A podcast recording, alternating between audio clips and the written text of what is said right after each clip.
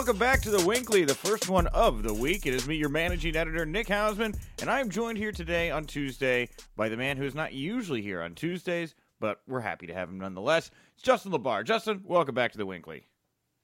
What has your Tuesday done for you lately? Ugh, man, recovery. I was at Raw last night uh, in Chicago, and uh, I don't know how how. What did you think of Raw last night? Like as a fan watching from home, what did you make of it? Uh, it did not feel like we were three weeks out from WrestleMania.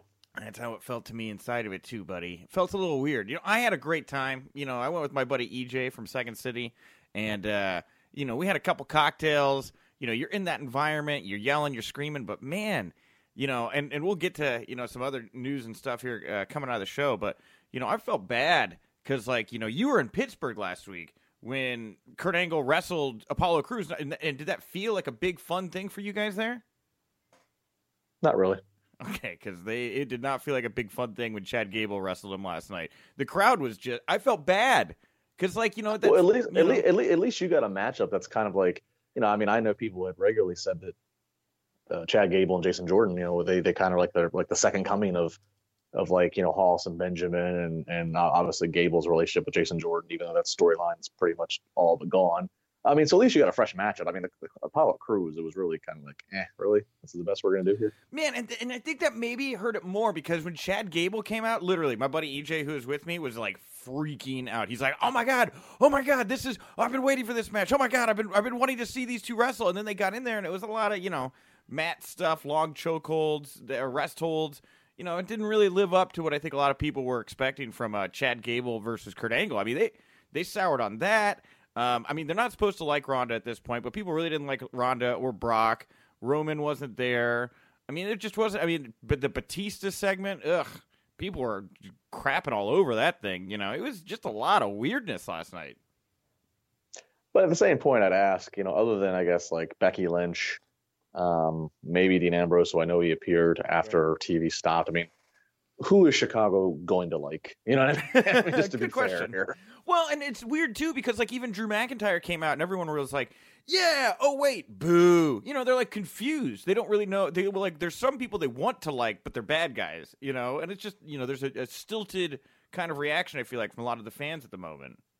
No disrespect to you and the other uh, Chicago Chicago wrestling fans, but um, I, I sometimes think Chicago wrestling fans get too caught up in their own gimmick of being like I mean, look, they're they can be a loud crowd. Obviously, you know, you know, the all in was success. I mean, look, Chicago's got a great history. I'm not gonna take that away, but sometimes I think Chicago fans, maybe even the New York fans, the Philly fans, they get too caught up in the fact of thinking that they are the star and they get they they, they work themselves and I think they overthink and work themselves, as I'll touch on here a little bit. Uh, you know, and, and I think that could go both ways because like when I'm I've been to Chicago shows, man, and you know, when the Chicago fans are invested and they like what they're seeing and you know they're engaged by it, man, you, you couldn't have a better crowd. But yeah, I mean, if you go out there and you give them a kind of like a bunch of a mixed bag of, of, fluff and like I said, you know, you know, characters where you're kind of gray area. You're supposed to like them, not like them. You don't really know. You know, I, I think it was the, the crowd, the, the, fans just last night. They just were buying into it. You know, um, I, I, I think that you know, like you said, you sitting at home, you're like, this doesn't feel like I'm three weeks out from WrestleMania. The expectations were kind of there for something more. And you know, I, no Vince, no nothing. You know, just straightforward. Yeah, no McMahon family. I mean, yeah, again, that that that, that is part of the the hype notes. Is oh, it's Raw. We're three weeks from Mania, and they're in Chicago. You know, so that kind of like you know, it's yeah, that has a little more weight to it than you know we're in you know Des Moines, Iowa. So like. Mm-hmm. Um, yeah, it, yeah, it just it was just kind of lackluster. The pacing of it, the, there was nothing, you know, and I, and, I, and, I, and I'll be honest, I didn't start watching until the second hour. I played catch up, fast forwarding through commercials and such in the first hour. Um, you know, but then by the time I picked it up live halfway through and I'm watching live and having to go through the pace with everybody in real time, I was just like, man, this does not feel. I mean, there was, I mean, there wasn't much that I had to watch to actually find out about that I didn't already know. Man, no, just, not yeah. And like the thing is, the show started hot with Seth beating down Brock with that chair, and everyone was like, okay, I'm there you know. But then by hour two, you're watching No Way Jose, who like hasn't really even had a match. Like now he's out there, um, you know, trying to do his best impression of Naomi or whatever he's doing with the hair right now. I mean, it, it you know, it was people I, people just were like, "What?" Like literally just like, "What? What is going on right now around me?" You know. So it's kind of a. it, it really is a fork in the road because we know that we're going to have the superstar shakeup after Mania, a couple weeks after Mania, and it's like on the one hand you're like, man, Raw really needs a shakeup, and on the other hand you're like, well, SmackDown's fine. Let's not touch SmackDown. SmackDown so is like, good. You know, what, you know, what, what do we? Um, I will say people people still freaked out about Ricochet. Ricochet very popular still with the live crowd. So I, you know, I, you know, there were there were some highlights, but overall, yeah, I, I felt like the crowd was a little underwhelmed last night. Um, but anyway, we'll get to more talk about Raw, what happened at Raw, other news. Before we get into the news, news you can use, uh, I wanted to start the show off by wishing congratulations to Bullet Barb, Bullet Barb, Bullet Bob Armstrong, uh, who wrestled what is apparently his retirement match this past weekend. Uh, he had his son Road Dog uh, bring him out to the ring. Uh, I just wanted to put this at the top. The Armstrong family has really produced a, a, a swath of, of great wrestlers over the years. Obviously, Road Dog has risen to a, a position of some prominence backstage in WWE. Uh, but what a career! Obviously, leaving a great legacy with all of his kids. Uh, anything you'd like to say about uh, Bullet Bob's uh, retirement this past weekend, Justin? Uh, it's amazing the guy you know kept appearing at shows in the ring for as long as he has. Um, I met him met him at least once, uh, I believe in Georgia, down in Georgia. I think actually it was the week that he was going in the Hall of Fame by back in um, 2011, I think it was. A nice guy, and again, you know that that family is um, that family is uh, you know you know they don't that that family doesn't get talked about like the same way the Hart family does, or um, you know the the the, you know, the, the different uh, the different branches on the Samoan tree. But that that's a pretty impressive uh, family and what they've done in pro wrestling. Absolutely. Uh, and uh, with that, we're gonna have some interviews here today as well. After we do all of the news chatty chat, talky talk here in just a second. Um, very happy to be welcoming back to the show today Court Bauer, MLW founder, uh, promoter. Uh, Court Bauer will be here later in the show talking all about MLW and uh, the general world of pro wrestling. Also, after Court, we're going to have Daga on the show here today, uh, a luchador. Uh, Daga sat down with me to talk about uh, representing Team Lucha Underground against Team Impact. Uh, at Impact Wrestling's United We Stand on April 4th, WrestleMania weekend. Uh, we talk about the future of Lucha Underground. We talk about him growing up friends with the Lucha Brothers, Penta and Phoenix. So great chats. I know you guys are going to love them. Court Bauer and Daga here later in the show. But let's get to it here. News you can news, news that leave a bruise. Uh, let's take a look at the uh, changes we've had to the WrestleMania 35 card here in the past five days. Uh, since we were talking Raw, I will start with that. Kurt Angle is going to face Baron Corbin in his retirement match at WrestleMania. And Justin, people are very unhappy about this. Like Jim Ross is unhappy about this. Uh, uh you know, I read Matt Riddle this morning. He was like, "I'm going to go to McDonald's and eat away my sadness." After hearing the news of Baron Corbin and Kurt Angle, just general unha- Are you as unhappy with everyone else that Baron Corbin's going to get this retirement match with Kurt Angle? Well, I'm unhappy, but I'm supposed to be unhappy, and I don't believe it's actually going to happen that's what I mean. I think I think we are. I think everybody is is taking the bait here. Uh, I mean, look, let's take a look at the facts here. They did this big buildup of Kurt, Kurt Angle's gonna. Uh, we're gonna find out who his farewell opponent's gonna be. So everybody's speculating. John Cena, Undertaker, who could it be? Um, Kurt even comes out, even even notes that it's underwhelming. He goes on Instagram and and and now posts the match graphic, uh, WrestleMania match graphic of he and Baron Corbin, and, and again notes I know this is kind of an underwhelming, but I'm still going to make him tap out. No performer ever acknowledge, and then they, they acknowledge it on commentary. Baron Corbin playing off of what I'm pretty sure was we want Cena chance in Chicago, which let's just give a testament of how good of a heel Baron Corbin is if he can get Chicago to chant we want Cena. This is the idea. This is the same guy, Baron Corbin, who the, the McMahons, you know, removed from power in order to look like, uh, in order to, to, to, to be baby faces back in the start of the year to give people what they want. So this to me just screams we're gonna, you know, Baron Corbin is gonna be announced as the opponent. We'll milk it for a week or two, maybe even all the way up to the to the, to the week of, and then uh, here comes Vince due to fan or, or whichever one of the McMahon's who due to fan displeasure, Kurt, we're gonna give you we're gonna give you a better opponent. And then here comes John Cena. It makes us appreciate that much more the opponent they are to give us. And if the match of Kurt Angle isn't Kurt Angle of 2003, 2004, because it's just he's just not Kurt Angle of 2003, 2004, we give it a pass because we're just thankful that we're seeing him versus I'm still saying it's John Cena rather than him versus Baron Corbin. We'll automatically be appreciative. People won't be crapping on it. People won't be trying to boo. It, will just be that's what this is to me. I, so everybody's getting all up in arms. You're supposed to get up in arms. I, that's the idea here. I, I don't believe for a second that this is going to be the only match that Kurt. I mean, if if Kurt Angle, maybe they, maybe they try to drag this all the way to Mania Sunday, just like they did Cena and Taker last year. Maybe Corbin comes out, we have Angle versus Corbin, Angle makes quick work of Corbin or something, and, and then we get you know cue the music of big name, and that's the real match. I, something, but this this is not going to be the only match that Kurt Angle had. This is not going to be the farewell match. I don't know, man. I'm I'm interested. I'm surprised to hear you say that. I think they go through with it. I don't think this is going to be one of those things where they they pull Baron out of it. I think I think that the company realizes Baron Corbin is maybe their hottest heel right now. Right? I mean, people are going to be upset. I mean, this guy's going to get booed out of the building at WrestleMania versus Kurt Angle, and quite frankly, I wouldn't be surprised if he beat Kurt Angle at WrestleMania. I mean, the nuclear heat this guy is getting to take it up even a, a further notch. I mean, there's so many guys you can pair Baron Corbin with that you would want to watch take this guy down. I think that this is a conscious choice here to just pair Kurt with the hottest heel they have. And, and you know, everybody says Kurt should be putting over a younger talent, getting somebody, you know, over to the next level on his way out. Getting Baron Corbin to that next level as a, a super hot, nuclear hot heel. I, I, don't know. Part of me thinks that's the route they're going here with Baron Corbin and Kurt Angle. Well, I will say that formula is the formula that I do often, that I, you know, I've said on this show that I, I very much often believe in. Is sometimes, you know, if you have this equity in a career like Kurt Angle's, you know, let him let him, you know, pass this this this this this stock on to somebody who's got more of their future ahead of them. So Baron Corbin would certainly fall into that category far more than but a forty something year old John Cena. The other thing here, Joe Justin, is Baron Corbin is not a bad wrestler. He's not. No, no. Believe. Look, look. I go to my Twitter. go to my Twitter timeline. I spend Monday night. To, you know, I, I, I, I said that. I, I, tweeted that exact statement I just made a minute ago, which is, you know, you know, th- th- this shows you how good of a heel Baron Corbin is if he can get Chicago to chant "We want Cena."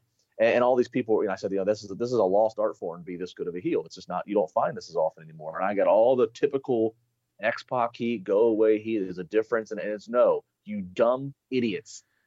If you want somebody to go away, you don't make any noise. If you want somebody to go away, you get up and go get your popcorn and beer and use the bathroom. The fact that you know his music, you know his wardrobe that you hate, you know all that, you are reacting. That is heat. Stop overanalyzing. You're not that freaking smart. You have made yourself think that you're this smart because you can use terms like heat and work rate. You're not that smart. If you're reacting and you don't like the guy, that's heat. That's what he's out there to do. So don't misunderstand me. I am a I am a supporter I am a supporter of not liking Baron Corbin because that's the idea. I just hate entitled wrestling fans who think that they have they are smarter than what they are.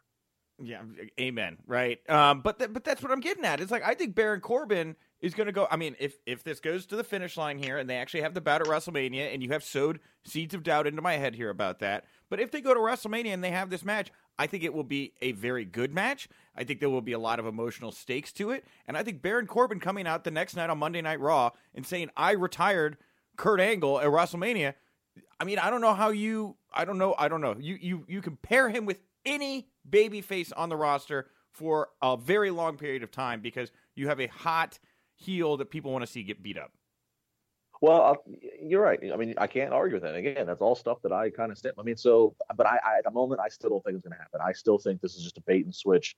Um, and I, and at the moment, I think probably whoever Kurt Angle does, whether it's Baron Corbin or somebody else, whoever, whoever Kurt Angle does have a match with at WrestleMania, I think Kurt's going to lose because if this, if he truly is serious about this being about him being done, that's just that's just the old school. That's just the way you do it. You go out and you lose. Yeah, and you know, and look, everybody's looking past Baron Corbin. Oh, they're underestimating Baron Corbin. Even Kurt, you know, thinks that this is going to be underwhelming, and Baron Corbin goes out, puts on a dominant performance, hangs with Kurt Angle. You, I don't know that you would even need Kurt to come out and like shake his hand the next night on Raw. I don't even think you need to, to go that far. I think Baron Corbin being a flippant dick uh, about you know uh, how he beat Kurt Angle the night before, and everybody's looked past him and everything. Um, I, there's a lot to that to me. I'm not against it. I, I'm with you. I like to boo Baron Corbin. I want to see how far you can push him and get more heat with that character, and that's why I wouldn't. I wouldn't put the brakes on this guy. I wouldn't build him up for two weeks and say, "Oh, this is underwhelming." What? Why would we put Kurt Angle with him? That just that just buries him. That pushes him down the card. You know, see this thing through. You know, get the heat on this guy. Yeah, I mean, he has heat, I, I, just again, I can't stand, I cannot stand. And this is not every fan, don't. But again, I don't understand fans who don't like they don't want to boo. They they want to like their heels, and, and, and like they, they they they want this admiration heat. They want to say this guy's a really quality good heel. When in fact, no, all it means is this guy's playing bad guy, but you like all these things about him, or you think that he's an underdog who's finally getting his his booking shine. You don't. I I, I don't understand why those same fans don't want to give credit to a guy who is in this era making them so passionately dislike him. It's like, did we sit around and talk about uh, what kind of heat the Iron Sheik had? Or like, I mean, what like what are we talking? Like, uh, I just, what I just hate this evolution. Yeah, I love it. Admiration just, heat. That's my new favorite phrase by, from you, by the way. It's admir, it's admiration heat. That's really what it is. Well, uh, we'll switch gears here a little bit. Uh, last night, also on Raw, Braun Strowman announced that Colin Jost and Michael Che have gotten under his skin. They've upset him, and he's so angry that he's going to enter the Andre the Giant Battle Royal uh, smacking of sense. And um, yeah, I, I, I, you know, people already up in arms about you know Braun always in the Andre. You know, I, I don't know. I, I yes, you could do more with him. I mean, he's going to get that big SNL moment. I'm sure he's going to toss some guys here in the Battle Royal and look very dominant. But I mean, yeah, did, should we have gotten more from Braun this year at WrestleMania than what we're getting? Of course we should have. Uh, I mean, what kind of a question is, that, Nick? what, what, what is this amateur hour? Of course, Nicholas. I mean, look. If, if, I'm trying to play devil's advocate. Maybe you're going to give me something different. I don't know. Go ahead. I look. If this this needs to be history making. He needs to eliminate every single person. He needs to be the first person in history battle royal in WWE to eliminate every single freaking person. That's the only way this. I don't. Otherwise, oh, Braun Strowman won a battle royal. Oh, you think the same guy who won the, the greatest Royal Rumble and who's you know, of course you put him in any of these situations. Like, was surprise, surprise. I want to see him eliminate every single person and then dismantle the ring. Give me something historic like that, and then I'll say, okay, you done good with Baron Corbin. Let him go to the bar and have his his drink and, and dinner. Several drinks because uh, he's a big man. What do you do with Jost and Che then? I mean, they're. I mean, I would imagine they're going to get attacked on. We can update probably the the Saturday night before WrestleMania in New York, right? Yeah, yeah. Let them get attacked the night before, and then let them try to run in and become part of the battle royal. And, and again, Braun uh, you know, Braun just does something inhumane to them. I, I don't care. Gets uh, or Colin Jost gets to do the uh, Drew Carey spot of trying to offer Braun Strowman money to eliminate himself from the match. Sure, sure. yeah. Um, uh, yeah, or, or, Pete Davidson shows up and, and, and decides he's gonna uh, topple the monster among men. I don't know. Like, and, and, what? I don't care. I mean, let him do the SNL spot. I know it's good mainstream publicity. Again, I'm all for the mainstream publicity and stuff like that. But I, but th- this is so underwhelming for Braun Strowman. This is, I mean, WWE. If, if, if you if you look back at the booking of Braun Strowman, and the amount of time that they have took us just to the edge, and you think they're getting ready to blast off with this great this great run, and they pull it back, you would think that they truly believe that men of his size, men of his athleticism and ability, and, and, and men who can pick up this business as fast as he has, with no indies, no NXT crazy run, you would think that they think men of his size just grow on trees and they have 15 more waiting for them in, the factory down at the PC. But I know for a fact they don't. I do not understand the the discarded wastefulness of the massive money making entree but, that is Braun Strowman. But look, Andre the Giant drew a lot of money too, and Andre did not hold the title. That was Hulk would hold the title, right? Andre Andre was known for battle royals you know, and occasionally you go out and do big, uh, big singles bouts and things like that, obviously. But you know, this is not too different than the way Vince booked Andre. Uh, I'll give you, I'll give you that. Um, but that doesn't. I don't know. I, I, just, I just don't understand. Maybe that's the thing, oh, though. Okay. You know. okay, but they did. They okay, but they didn't. I don't know. I feel like I, I feel like Braun is. I feel like Braun has been made to look far weaker and and than Andre ever did. And now maybe again that's a different time. True. A uh, whole lot whole lot more TV programming now. It's hard to hide these guys. It's hard to protect them for long periods of time. I don't know. It's just it's to me it just seems it, to me they it, it just the wastefulness the is unbelievable.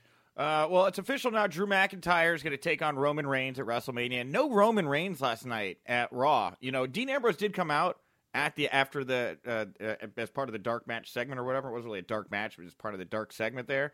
I thought Roman was going to come out too. I was a little surprised we didn't get like a, a little Shield reunion uh, just for the fans to go home. No Roman there. I think that was a big letdown. I mean, I think it really brought people down to not be able to get to see Roman last night. And Drew McIntyre came out and cut that promo, uh, talked about uh, his leukemia.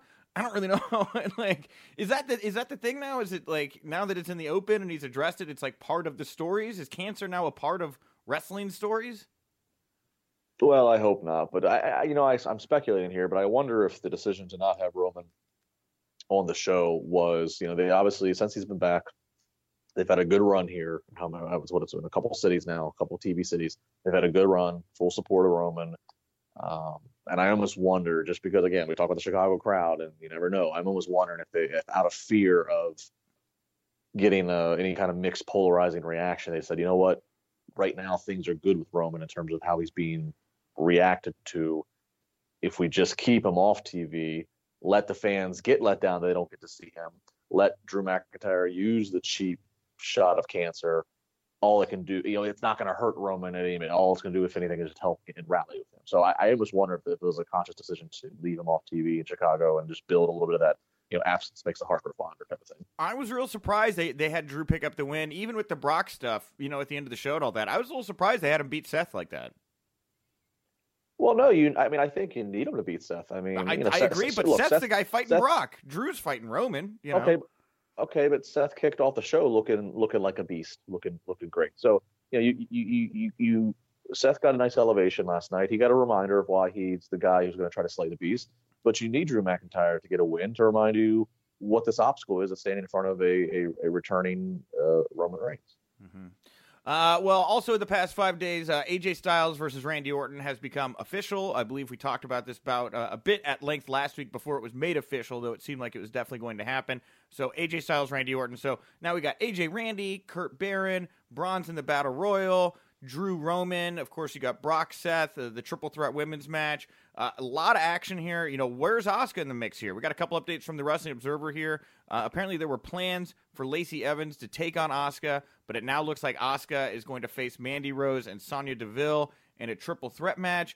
Um, it, it uh, you know, I feel bad for Asuka. I mean, Asuka was stupid hot here. They, they had her beat. Uh, you know, all the you know, they had her beat Charlotte and Becky here um, going into WrestleMania. I thought because they had something planned for her. I'm a little surprised to see that she's been lost in the cracks here.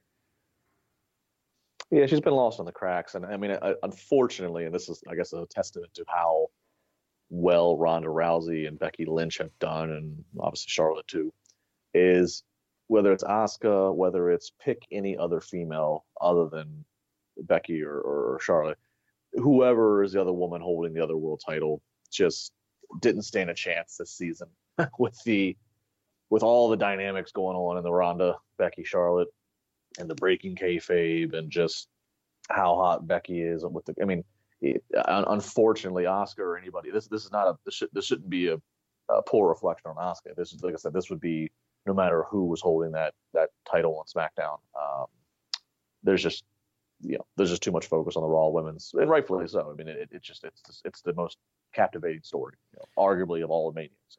Uh, yeah, and uh, on, on, top of uh, that women's action, uh, uh, the Observer also reporting we will get the return of the women's battle royal at WrestleMania as well. Um, I'm sure everybody who's have Bra- have Braun come in and eliminate all of them too.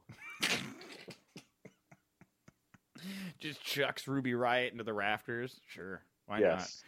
not? Um, and on top of all of that, Justin, the Observer is also reporting that there are three to four matches that are still unannounced, that are not even added to this card. We are going to have like 20 matches this year. I mean, what has not been announced yet that is going to be compelling enough to be added to this card that we have? Who else? Who else isn't? I mean, I guess we don't know what Joe's doing yet. No Taker, Cena. I would think those are some of the names we got to attach to some of these matches.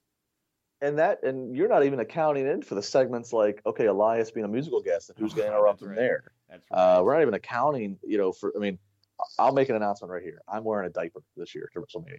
Good. Um, yeah, well, I think with Elias, you know, I, I always wanted The Rock to cut him off, and I, am hoping that maybe we get a segment like that where The Rock comes out to do his rock concert and is the one to to crash the Elias bit this year. You know. I'm guessing either Rock interrupts or we hear the Undertaker's gong.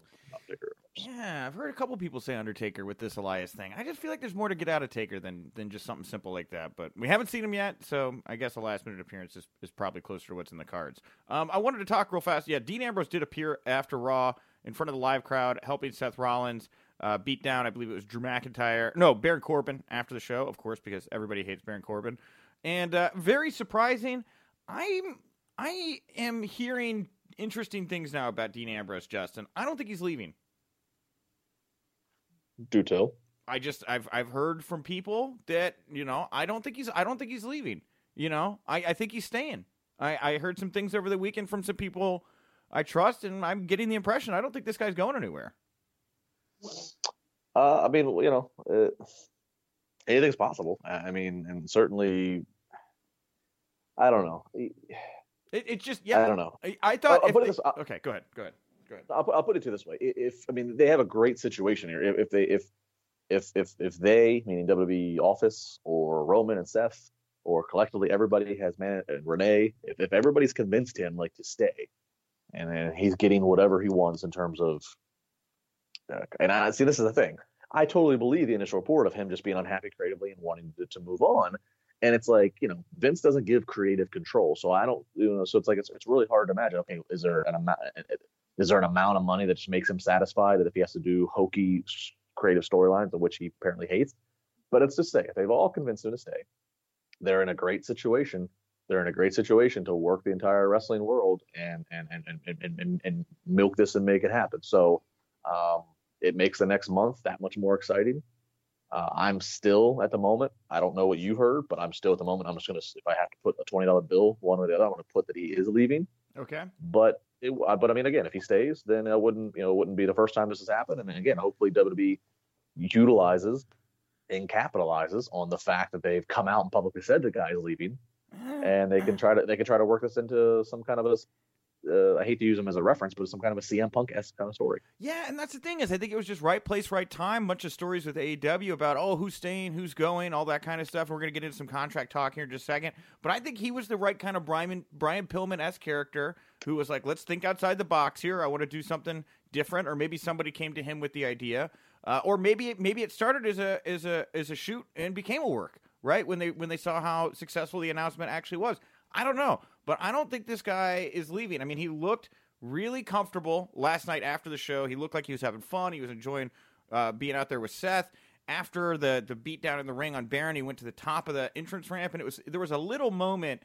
I, a lot of fans were leaving, and I just couldn't keep my eyes off Dean. I wanted to watch him until he got behind the curtain. He walked over to the commentary table, and he saw a couple fans, and they were all cheering him on and he like picked up uh, Corey Graves' chair and he like held it over his head like he was gonna throw it off the the ring entrance area.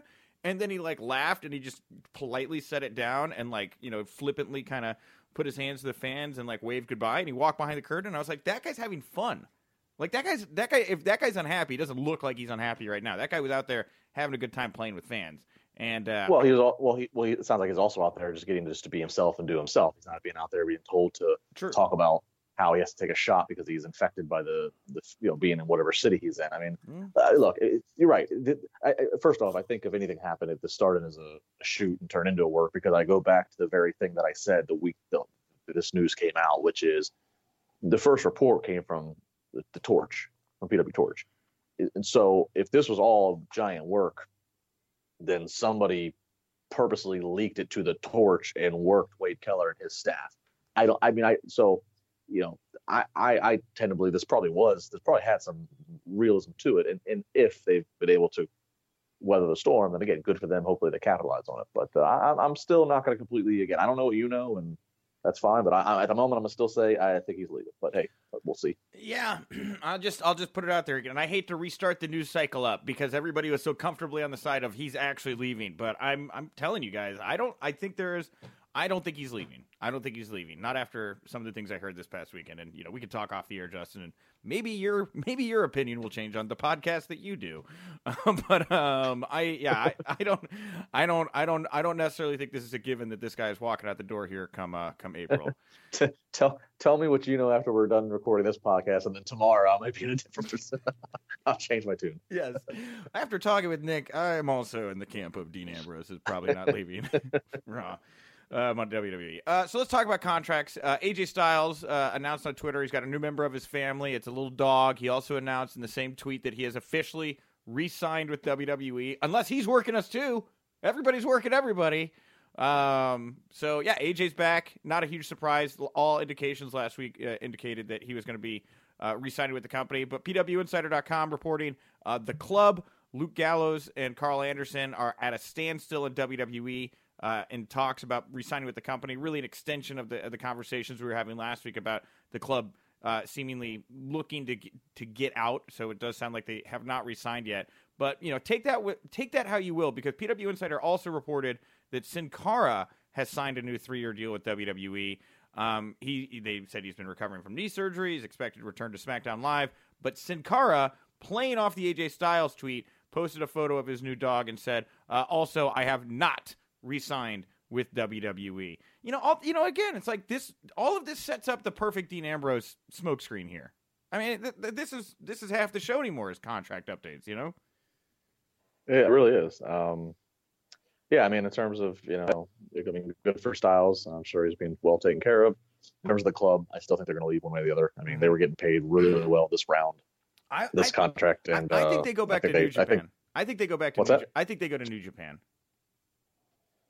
Yeah, well, I, I just I don't think they're going to be at WWE. Where, where, they go, there's that there's a, that's a whole other debate. But I just think you know, they got paid really well in this contract at WWE. But I think they want to you know while, while they're again while they're young, while they can go you know make their mark the best they can booking wise. So I think they're gone. I I don't have the first idea with Sin Cara what you know. I mean, I would think WWE of course is trying to re. Well, I mean, here's the thing though. It's like you know he's the person who plays this Sin Cara. Obviously, he's been around in the company for a while, so he's obviously been reliable. Has had has had his fair share of injuries, but uh, you know I guess he's been around. But at the same point, Sin Cara is like Doink. You can put a mask on anybody than the general frame, general size frame, and they can be Sin Cara, and you can still make money off the Sin Cara brand. So Yeah. um, you know, kind of a different situation there. Yeah, U- Hunico is the, the man under the mask right now, uh, playing Sin Cara. So I would imagine, yeah, he would have to drop the gimmick and everything like that, and you know whatever. But Caristico isn't really stopped being Sin Cara. If you see Caristico on the Indies right now, he's just Sin Cara. So anyway, um, Wrestling Observer also, or the Wrestling Observer reporting, uh, Jeff Jarrett is on track to becoming a one of the most influential people backstage, just underneath uh, Kevin Dunn and Road Dog. Uh, you know, they attribute this uh, quick rise to power backstage in WWE to his charm. Uh, I know Jeff has also stayed sober. He seems to have been successfully battling demons from the past. Um, and, you know, a lot of talent respects him because they grew up watching him on TV. They know he's run his own companies. He's just somebody that people listen to uh, when they talk to him. I'm very happy to hear this just because Jeff has always been super good to me. I know, I think, I mean, your relationship with Jeff has always been good to the best of my knowledge, but he's just a really nice guy who's battled a lot of stuff. I'm happy to see him in the spot and hear these kinds of stories. I think this is a good good place for him. I hope he can stay there. You know. Yeah, I've always had good dealings with Jeff. We have a good uh, every, every time we uh, speak, run into each other or text or whatever. Um, yeah, I'll say this about Jeff Jarrett. Um, say what you want about you know, you know, is he a mid card guy? Should be a main event guy? You know, what say whatever you want to say about how his booking or his booking of himself or whatever. But you can't deny this. If there is one word that can, well, there's two words. Uh, it's, it's alliteration. It would be successful and surviving Mhm. he is he, he's been successful and you can measure that by finance and, and by you know uh, longevity and he's been a survivor and you base that upon longevity and just overcoming circumstances that he's been in i mean it's he, he is certainly the son of a guy he is certainly the son of a, of a guy of a wrestling promoter and, and has come up in this business because uh, he is a survivor and he is a success Yeah, and that's the thing is, you know, right now we're we're getting ready for war, right? AEW hasn't announced their TV deal or their touring schedule yet, but it's not too far off here. And you're to want guys like Jeff Jarrett in your foxhole right now uh, that know how to know how to navigate these waters. So I'm, I'm very happy to hear about this. Uh, switching gears a little bit, Sports Illustrated had a chance to talk with Roman Reigns over the weekend as well. Uh, he talked about how he wants to work more of his Joe Anoa'i character, more of himself, Joe Anoa'i, into his character. Um, you know, we talked about this a little bit before. I'm I'm okay with it. I just don't want cancer to be brought up like all the time on TV. I know that you know obviously it's a very sensitive subject to people. It weirds me out a little bit how much it's being discussed right now. In some ways, I do want him to go back to being like a a superhero type guy, maybe with a, a hint of more humanity to him. You know. Yeah, I mean, I'm, I mean, I'm, I'm with you in terms of I don't, you know, I don't, I don't want cancer to become the, you know, to just become so regularly used. Yeah. Um, but at the same point, I think right now we have to give a little bit of a, we have to measure this a little bit differently. I mean, he, you know, he's, he, you know, he just returned legitimately from cancer. So, I mean, I, I get them mentioning it right now. I think if we're, let's, if we're three months from now, yeah, we should definitely have moved on by it. But I understand this is, this is his first singles match, singles feud back. and the reason he's back is because he was gone dealing with something very real. So I mean, I get I'll give it a little bit of a pass at the moment, but yeah, if we're if, if we're building the SummerSlam and and we're and, and, and his opponent saying, I hope that cancer comes back and gets you, we'll be stepping over the line. Uh, uh, PW Insider reported over the weekend WWE has uh, reportedly signed DJZ. Um, I've heard about. I I thought this was known. Maybe in the back of my head, I thought this started, but I've heard for a while he's going to WWE. This didn't really surprise me. He's going to crush it there. Zema Ion is an exceptionally talented person. He's in the best shape of his life right now. Uh, he's going to be great down there, and he's got Robbie E too. Robbie E is joining at the same time. Uh, I was with DJ this past Saturday, uh, IWC Wrestling, which is where he trained and made his start in his home uh, with us here in the Pittsburgh area. Uh, he was in the main event, and in the main event leading up to this match, in the event, it was billed as DJZ's final, you know, DJZ slash Shima Zion, Zima Ion, however you know him. Yeah. It, is, it, it, was his farewell match, his last time ever at IWC Wrestling and the Court Time Sports Complex, our, our major venue we run. And so people, you just kind of take it from there. He gave a nice little thank you speech at the end of the night. Um, and you can just take it, take that for what you will. That is so, crazy yeah. that you saw him. I saw him on Friday at Warrior Wrestling. He he uh, wrestled Sammy Guevara, so he left Chicago, hanging with me, and he went hang with you. We we got to watch him on his way out. There was actually several guys that traveled from Chicago to us that were with you the night before. Oh yeah, dude, that was a great show. By the way, if anybody would like to go out of their way to find Warrior Wrestling for from this past Friday night. It was awesome. Brian Cage took on all three of the Rascalz, SCU, OVE main event. Uh, Victoria uh, went out and had a great match um, but, but, but with Jordan Grace. It was very good. Uh, Kylie Rae and Britt Baker, I thought, put on another great match as well. So anyway, that's my hard plug for yep. Warrior Wrestling. Yeah, yeah, Britt, yeah, Britt came and Britt came and made her and won herself into being the first again, you know, trained with us in IWC. She won uh, her match and is becoming the first woman to enter the Super Indie tournament. There you go. Uh, my my former Labar client who turned his back on me, Wardlow. Wardlow left War, War, Warrior Wrestling to come defend his IWC World Championship. Uh, oh, so yes, it was it was a it, okay. it was a Chicago Pittsburgh connection. So wait, Wardlow, I, I knew this guy looked. So you managed Wardlow, yes? Uh, yes, I managed. I, I managed Wardlow for the first first matches all the way up till uh, till he turned his back on me a few months ago. Dude, that is a guy I'm glad we brought up on the show and we have some some common knowledge of because what a beast that guy is. He beat he beat Moose. He beat Moose and he's going to take on uh, Brian Cage for the title at Warrior Wrestling 5 mm-hmm. Yeah, so he, he, was the last Labar guy. He uh, he looks like an action figure. Some guys just look like action figures. Very big man. Um, anyway, we'll hop off that for just a second. Adam Rose announced his uh, retirement from pro wrestling over the weekend in an Instagram post, uh, calling it one hell of a ride. Um, so you know, Leo Kruger, Adam Rose, we wish you well. He had a very fun while he was wrestling, but yes, I understand. Uh, New Japan ROH G1 Supercard. Two updates here. I only wrote one of them down. I meant to write the other. But Marty Scurll is going to get his ROH World Title shot. Uh, he um, is going to be taking on. I mean, I guess Matt Taven and Jay Lethal. I don't know if you've had a chance to watch ROH 17th anniversary yet, but uh, Matt Taven and Jay Lethal uh, went to a one-hour draw, and it was just a great, really fun bout. I watched. I sat down and watched it uh, yesterday morning. Watched the whole show yesterday those two, that was the best Taven and Lethal have ever looked. That whole show was very, very good. And on that show, it was also announced that Jeff Cobb uh, is going to defend the ROH television title against um, Will Ospreay, uh, who IWGP uh, champion. I mean, I hope I got that right. But they're going to put the title versus title uh, against each other at the G1 Supercard. So, so actual matches here getting announced, which is very nice. Yeah, I didn't see the Taven Lethal match, but I, I heard and saw social media blow up about it. So I'll, I'll uh, I, yeah. you know, I can't remember last time though. I I can't remember last time I watched an hour match straight through, and that's not to say that I won't. I'm not saying that I won't like this, but I that's it, it, it's pretty amazing. If it's getting the amount of praise it is. I mean, if you can if you can work that kind of a time limit again in this day and age, in this day and age attention span, and get the kind of praise, then uh, it must it must it must have been something there. So I'm, I'm excited to catch up. You should check it out. I knew going into it, it went to a one hour draw, and I still really liked it because knowing it went to a one hour draw I was like, all right, let's see how they lay this out. You know, I was like, how you to pace yourself here? And that, you know, with all the characters you had involved, Lifeblood and you know the Kingdom, and you know they got a little hardcore at points and slowed it down at other points. It was just a very well told, well, well, well told story. Very well put together match there. And also in the main event, PCO and Brody King, uh, your new ROH Tag Team Champions. They beat um, the Briscoes for those belts. Uh, as for I mean, and and uh, yeah, I think I don't think it's aired yet for ROH TV, but yeah, they're also the uh, Villain Enterprises six man uh, ROH tag champions right now. PCO is is got two titles in ROH in, in 2019. This is incredible. What a, what a time And he's to be alive. and, and he's you know he worked MSG in the '90s. He's going to work MSG in 2019. Yeah, you know, and the thing is, they had the tag match close the show.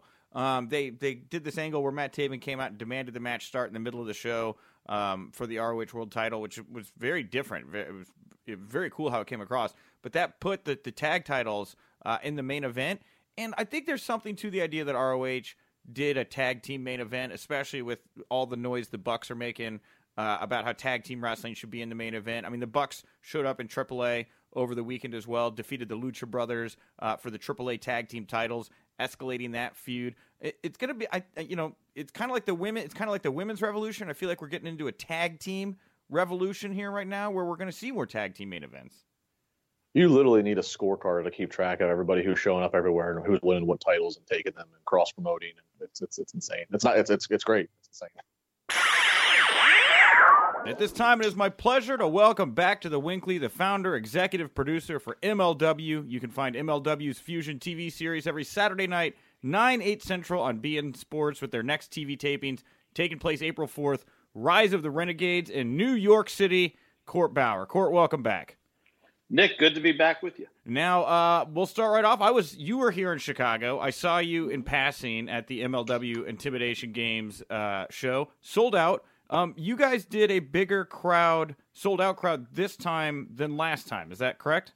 Yeah, we technically sold out twice on Saturday. We sold out in the morning, and then we sold out. We made some room. Production kind of squeezed a little bit more so we could add some chairs in, and we sold out a second time a few hours later. So, uh, really had a great Saturday in Chicago. Cicero Stadium was awesome. Uh, we went back to back sellouts. Sold out in November, sold out uh, in March, and we're going to go for the three-peat July 6th when we return uh, to Cicero Stadium. You know, I know it was a good show because I brought my girlfriend with me, who was pretending to be press at the press table, and Ah, that's who that was. Okay, I was like, hmm, interesting. yeah, no, uh, that was her in uh, press disguise, but she really liked the show a lot and was like, "We're com- we're coming back July 6th. and I thought I would share Nice. that with you because, uh, you know, she's kind of she's she's a muggle, right? She's not a Mhm. wrestling person. That's the sign of a good show, in my opinion. You know, you Hundred guys, you guys uh, have really resonated in that market in Cicero so well. Tell me the secret to the success. Why is this working so well for you guys there? You know, uh, we we do things a little differently at MLW because you know you can't fight for that diehard fan. There's some great product out there. Some other organizations really playing to the diehard fan. Uh, so we have to find our sweet spot. And about 50 to 60% of our audience is Mexican Americans, first, second generation Mexican Americans, Spanish speaking Mexican Americans. And we have two sh- national TV shows one in English on beIN Sports, and then one in Espanol on beIN in Espanol. And that one does very well in key markets, including Chicago. Hmm. Uh, of course, Comcast having some issues. Uh, a lot of those uh, folks are watching it on uh, different uh, services in the su- the suburbs. Uh, but we tracked really well. And then, of course, like 25, 30% of our audience is casual fans, and then 10, 20%, thereabouts 10 to 15% are the diehards. And that's the kind of the makeup of the MLW fan base. And Chicago is just just the sweet spot for it. It really clicks really well for us in Chicago. So you know, we're very happy with the results. It seems like everything's just uh, turned out great. Uh, you guys are doing. You're selling so many tickets as Turnaway. Have you thought about trying to find a bigger venue here in Chicago? We've been approached by other places. We love Cicero Stadium. It's it's got so much history to it. Jim Cornette actually mentioned when he was there that he thought that he had remembered uh, pro wrestling as far as back as maybe 60 years ago in the building. So he went off probably to do some research on that. We'll have some data on that soon. But uh, it, it's such a great throwback venue. It looks great on TV. Uh, I love turning away a crowd. Um, you know, I, I know there's other, I think uh, other buildings are a little bit bigger, but uh, you know, 2,200 squished into the Cicero Stadium is kind of a cool thing, you know, and, and so for right now, well, this is our home, and, and I love it. And it's uh, my my hope and my goal is to run Chicago.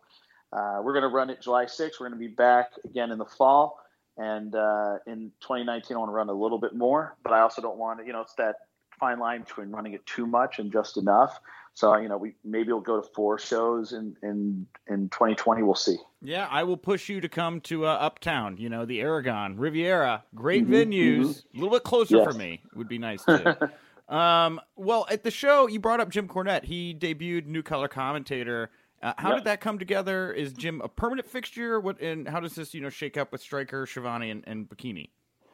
Well, he, we're adding him to our, our bench. and we had Striker, Schiavone, and Bocchini, and we never did a three man crew. We just would alternate based on uh, schedules and assignments. And so um, it worked out pretty good. To, and I wanted to always add depth. We're, we're, we're expanding our programming, we're expanding our content. So it's important that we, you know, we have enough guys in the mix to do that.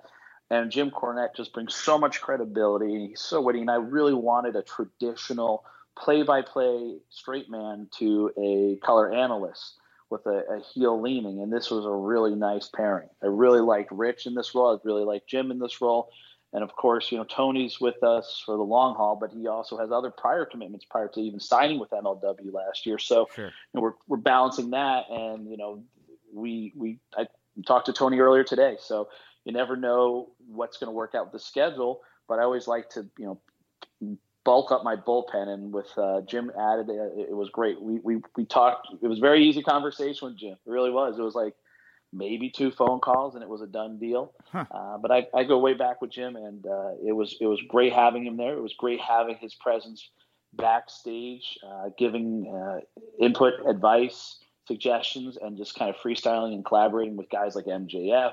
Just seeing those two cackle kind of uh, uh, was unsettling. Just seeing what the, they could conjure up together. But uh, you know, I think he will definitely add to uh, the operation overall. And uh, he was he was with us in pre-tapes, did a great job, uh, and uh, so more more of Jim to come. Okay, because I mean, yeah, you're right. Jim is more than just a commentator, right? He's a manager. He's a Mm-hmm. mind for the business. I mean, is he sitting in on talks with you guys backstage? Is he, you know, getting more involved, or is he very content in that commentator role? Uh, yeah, he was part of production meeting. He was uh, he had his own uh, team for pre-tapes on Sunday. He had an open invitation for a promo class, which ended up being a sold out class. You know, it wasn't mandatory. Hey, if you want to come by Sunday morning and uh, and and uh, pick up a few things, uh, Jim Cornette was happy to to sit down and, and have that conversation. And he was it was a packed, sold out room. We should have probably charged admission, and it was great to see him. He really worked well with a lot of the young talent and. Uh, this is the guy that really developed and and furthered uh, some key guys that to this day are drawing some of the biggest money in the business, whether it's John Cena, Brock Lesnar, Randy Orton, the list goes on and on. Uh, and he's done this for, for decades. And so here he has another wave of talent to work with. It helps me because I can't clone myself. I can't be doing all this stuff running the company. So when I have someone else to help with pre-tapes in addition to my team, in addition to Alex Greenfield's team and Sean O'Hare's team, and Konnan's pre-tape team. Now I really it really helps staff uh, helps me staff up, and that's what we're doing in 2019. You got to grow, but you also got to grow your staff accordingly. Yeah, it, it's great to hear you know this group of minds you've put together. You know, I'll, I'll bring up, of course, you know Bruce uh, Prichard was one of those minds Yep. up until recently, and it was kind of like mysterious why Bruce left MLW. Is the cat out of the bag? Had he just received an offer? I heard he started in January or something like that. He started attending meetings and things for. WWE. Yeah, no, that the timeline's wrong there. Okay. Uh, Bruce wrapped with us in September. He had a. It was one of those things. It's very chill. Uh, Bruce and I still talk to this very day. Obviously, with the podcast on MLW Radio Network, but Right. uh, just scheduling wise and everything, it was just tough for, for us and for him to make it work beyond War Games in in Fort Lauderdale. So I said, hey man, you know it's all good, cool. Uh, let's keep in touch and uh, onward and upward. And so hmm you know, his relationship with WWE started several months later. There was no weirdness there at all, and Okay. I was one of the first to congratulate him and throw him a text when I heard. So, Cool. uh, you know, Bruce and WWE go together like peanut butter and jelly. It really, it's it's the place for for Bruce to be. He's just, you know, you, you hear the podcast, you get it. Yeah. Uh, well, uh, let's jump back here to the Cicero show. I had a, another question I wanted to ask um, about Teddy Hart. Now, I, I correct me if I'm wrong, but it did not look like Teddy was well. He uh, he puked. I think a, a couple times uh, throughout. He had two matches on the show. Uh, how Yeah. is how is Teddy? What was going on here with this guy? Uh, by yeah, he he, were, he wrestled two matches. No, I'm not gonna give away spoilers, but in the second match, he was spitting up blood. And uh, backstage after the show, he was spitting up blood. And we, we asked if he wanted to go to the hospital. We encouraged him to be seen. And Teddy being Teddy, he, he took a different path. Uh, and seeing him the next day, he was much better, but sore. And, uh, you know, Teddy, I don't know if he bit his tongue or what happened there, uh, but he, uh, he, he was in he was in a tough way by uh, match two and uh, you know, but just he always will. I've seen Teddy with broken bones and uh, walking into a match with a limp, and then you wouldn't know it once the bell rings. It's very rare he shows that side, and he was, you know, in a, in a tough. He was in a tough place by the end of that second match. There's no doubt about it, dude. And it's the thing is, this guy looks like death. Not like you know, not, I mean, but he looked like he was in pain, and still yeah. hits the best moonsault in the business. Am I wrong? Dude has a high threshold for pain, a lot of pride, and you know if you ever hear Teddy Hart cut a promo, and they'll go on for a bit, but he will make sure you know that he's doing this for the fans, and he will not let the fans down. He drives me nuts, but he'll make sure he's doing what he's doing in, to the best of his ability, so the fans never feel like he's phoned it in. And I don't think you'll ever see Teddy Hart phone it in. Uh, I wish he would have phoned it in and gone to the, the hospital, but no, he, he insisted on not going to the hospital. Um, yeah, that was wild. Now, this show had a lot of it had a lot of crazy energy in the room, right? Because yes, like it, you know, people like this thing with Teddy was obvi- like pretty obvious like I said and I was getting hit. I'm sitting at the press table. I've got people walking over to me. Is Teddy hurt? I'm like, I don't know. It's wrestling. Who cares? You know, I have no idea what's going on right now. Um, looked hurt. But that's cool. But I'll say this for better for worse. It's always great when you don't know, and it's like it's wrestling. You don't know. I walked There's over. times where you you yeah. know it, and this is not one of those times. Well, but the suspension of disbelief was definitely there mm-hmm. to the point, and you know where I'm going with mm-hmm. this. Yeah. Like there was this riot that broke out. like you know, uh, it was uh, what was it? It was Joseph. It was uh, Fatu, right? Yeah. Uh, and, yep. and who was the third in the in the trio? Well, well and the repack is Simon Gotch. Oh, that's and, right. It was Gotch. That's right.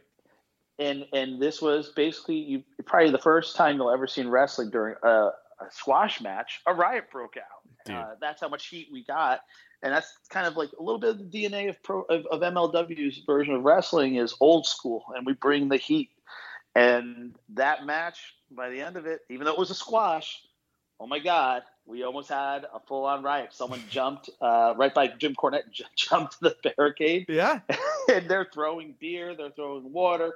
It, you know, the closest thing you probably could have had to it back in the day was when the old NWO heat when they would throw stuff into the ring. Not that I want that to be something we see on every MLW show. right. Not that I anticipated that level of response. Dude. But I really did want heat on that, and it worked perfectly. Uh, yeah, I took a you know I took a twenty second video there when everything started flying. Yes, and, you did. And it got it got out there. Uh, I you know I don't typically do videos, but I was like I think Court would would like people to see what's going on right now.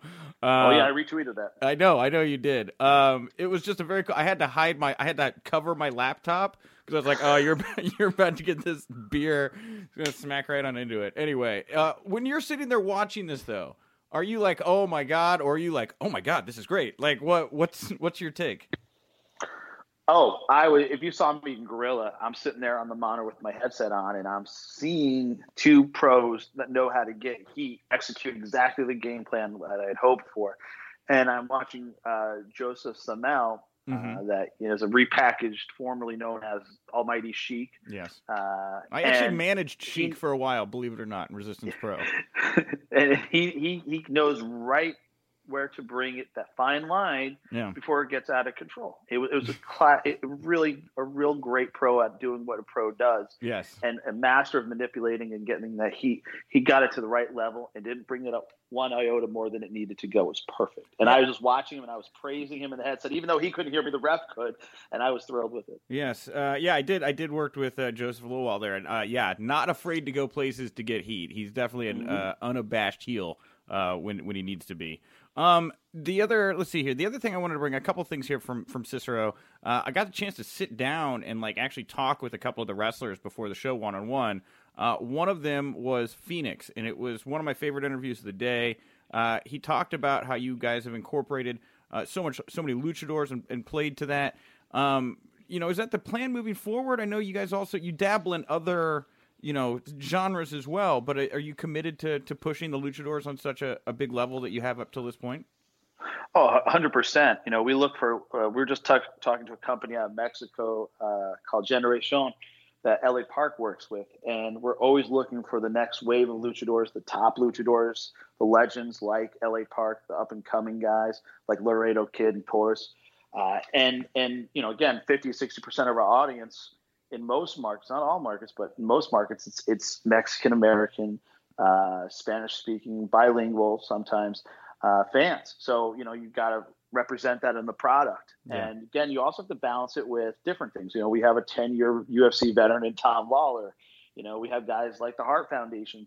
So we have, you know, of course, guys like MJF. So we just have a little bit of everything, and I think that's always important is to have a little bit of everything. So everyone's got something. Variety is important. I mean, whether it's super heavyweights like Ace Romero and Barrington Hughes, or guys like Fenix and Penta that can just go. Yeah, uh, you know, I, I, bring up the, the styles because I'll roll over here and start talking a bit about uh, Rise of the Renegades, what you guys are doing, uh, Mania Weekend in New York City. Um, you you're doing a death match in the main event. You got Tom Lawlor, or not death match, street fight. You had a death match with with Mansoor and uh, L.A. Park here in Chicago. Mm-hmm. Uh, Jimmy Havoc's about renowned for his renowned for his death matches. Uh, I also got to speak with Joey Janela recently, and he went on this like ten minute tear about how he really thinks deathmatch wrestling can go mainstream. I mean, do you think that there is a place for this? Do you think? Do you agree that that style can gravitate over to a mainstream audience? I think there's a bigger audience for it. You know, it, it, I always like, I always like context for what, we're doing.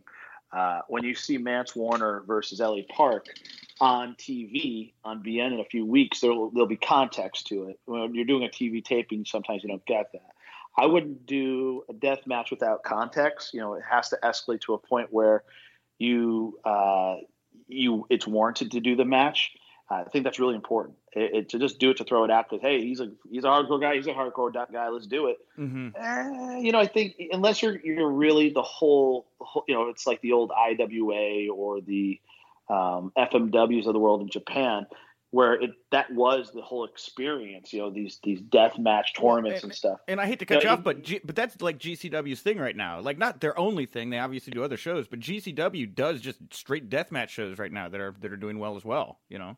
Yeah, and so like to that point, yeah. So it's like if that's your thing, if that's your jam, then yeah, then then you know I think it's it's shown in the past it works in Japan. Like I said, I mean I used to love watching the old FMW stuff, the Funk Masters of Wrestling with Terry Funk and Leatherface and Victor Quiñones and that whole faction. You know, they're, they're, that stuff absolutely is always there's always been a place and always been a version of it. You know, there's there was territories that would just tend to do Texas death matches more than other places. So hopefully they were doing them in Texas sometimes even. but uh, you know, it, I think there's I think variety in wrestling and different promotions promoting different things is really good. Yeah, it's just a hard pill for me to swallow that deathmatch wrestling can go mainstream. I don't know. I just think there's a threshold for that, in my opinion. But it's good as a part you know, of a variety. You know what? The audience decides. You know, it's, yeah. it's it, that's the thing about wrestling is that you basically know in real time whether you're going in the right direction or if you're going in the wrong direction, and then you can adjust or go like WCW and just keep going down that road. Yeah, I just imagine. I, I don't know. It's like I think you've got Jim Cornette in the back there, and he's like, "You're gonna do what now?" Like I don't know. I mean, well, again, yeah, but you know, Jim Cornette. Look at all the places he worked, like Mid South and stuff. Man, True. they did death matches. Jim Bowie. It was called a Jim Bowie match, which was I don't even remember what the hell that was, but they had all types of gimmick matches. But again, they there was a build to them, and there was a reason and a, a purpose to getting to that point, an escalation that then you could pay it out and make money with it. And and it was logical. And it's so for for context to me is key, you know. Yeah. And it's if your promotion is just we do things and it's it's you know more on the it leans towards the ultra extreme. There's a there's a fan base for it, and and it's like restaurants. You know, there's there's there's even different types of Italian restaurants, different types of Asian restaurants. Everyone likes their thing. Sometimes they like it spicy, sometimes they like it bland. Everyone has something different on the menu, and I think that's what we have right now in wrestling. There's so many options and so much variety that if you like one thing, cool, go rock that thing, go get it. There's there's access to it within a few clicks. You can be watching it, buying a ticket to it. Mm, this, this taco's too spicy. Oh, it's got shards of light tube in it. Ooh, too spicy. Oh, my gums are bleeding. Yeah. There you go. Uh, uh, you know, it's funny this year, or not funny, interesting to me. You guys are rolling in Rise the Renegades. Uh, great matches announced so far. Um, but you're not. Are you MLW's not doing Wale Mania this year, to the best of my knowledge? Are you in, in any form? Wale just announced on Twitter this morning. Wait, what? What did he announce? There is Wale Mania this Come year. Come on, you're the re- you're the reporter. Come dude, on, you tell okay, me. dude. I had okay. I don't want to. I don't want to blow smoke up my. But it's been a busy Very morning, Court. unprofessional. I've. I've been doing interviews all almost all morning. Um, but wait, what? You bro- you're breaking the news to me here. So Wale Mania is going down. What's going on? Yeah, What's happening? It- well, there'll be more on. Just check out Wally's Twitter. Uh, he'll have more on this soon. Um, you know, look. we're running April 4th and April 5th with MLW events, and uh, you know we're going to compliment Wally Mania in a, in a very special way. So uh, that's all I can probably say now. Uh, it's a breaking story, but uh, check out his Twitter. I guess is the way to go with it. Okay, wait. I got his Twitter open here. Um, is this morning? Okay, you don't need. Uh, okay, I'll find it. Well, now I got. Well, now I have to go back to the website. Thanks for creating more work for me. Well, that's very cool. I've I've always enjoyed the Wally Mania events. It's a great chance. All these unexpected people show up. I thought it would have been a, a real shame if they. Well, my new question, new topic. Um, Go for it. You got uh Brian Pillman taking on MJF. Arguably uh, a battle of the two youngest, fastest rising stars in the business. I think it's just a really interesting pairing. Uh, what kind of a story are you hoping these two guys get to tell? Well, you know, you got MJF and the Hart Foundation have had issues with MJF and vice versa, and MJF's Right. called them a fraud. He considers himself a true dynasty Oh, type player. Dude, he And he so- talked about Stu Hart in hell at the Chicago Yes, show. Oh, Yes, he did. yeah. Uh, over the next few weeks of TV, you'll see on uh, MLW Fusion on Saturday nights, 9 o'clock Eastern, 8 o'clock Central, and also on YouTube every Sunday, new episode, 12 o'clock p.m. Eastern. Uh, MJF has, has been calling out the Hart Foundation, and uh, he recruited Richard Holliday to, to be a part of his team. And uh, so we'll see where this goes. Things are, are going in a direction that it's going to be interesting. I mean, you have two 22 year old prodigies basically yeah. banging heads on April 4th. Uh, two really talented guys, and uh, very similar in a lot of ways, but uh, yet I think the crowd seems to uh, go with Brian Pillman, and that's the thing about the Hart Foundation. A lot of people are like, oh wait, they're heels, but they're booked like bay faces. They're bay faces, but they're booked like heels. They are the very rare, very rare instance of uh, the tweener. They are they're cool heels. They're cool baby faces. They do some rule breaking. They do. They can get into that gray area. I hate the gray area usually in wrestling, but there's always an exception to the rule, and the Hart Foundation are that exception. They're the bad boys of MLW, and uh, you know, at first I think they were kind of heels, but man, I don't even know if they played the Canadian national anthem in New York City last July, and I think half the audience stood up and and uh, honored them as they they played the anthem. So. Uh, that should be a great match. I'm looking forward to seeing how it goes. They we announced it this morning. People went nuts for it, and uh, you know it's it's to these guys. There's a reason why I signed both of them at such a young age. I really see unlimited potential in both of them, and uh, I'm curious to see how they how they match up. Yeah, you announced this this morning. Now who's doing their research, Court? Now who's prepping prepping for the interview? Jesus. Um, now MJF and uh, Lucha Brothers, uh, they're both working with AEW, right? I mean, how has that relationship been? Obviously, you have to like talk to these people. I would think to allow these things to happen, right? Well, actually, we know we signed Max or MJF and, and Brian and other, you know, not Brian, but uh, the Lucha Brothers. We know, you know, we've we've had these guys for a while, and um, so there's a mutual coolness there. There's not a problem.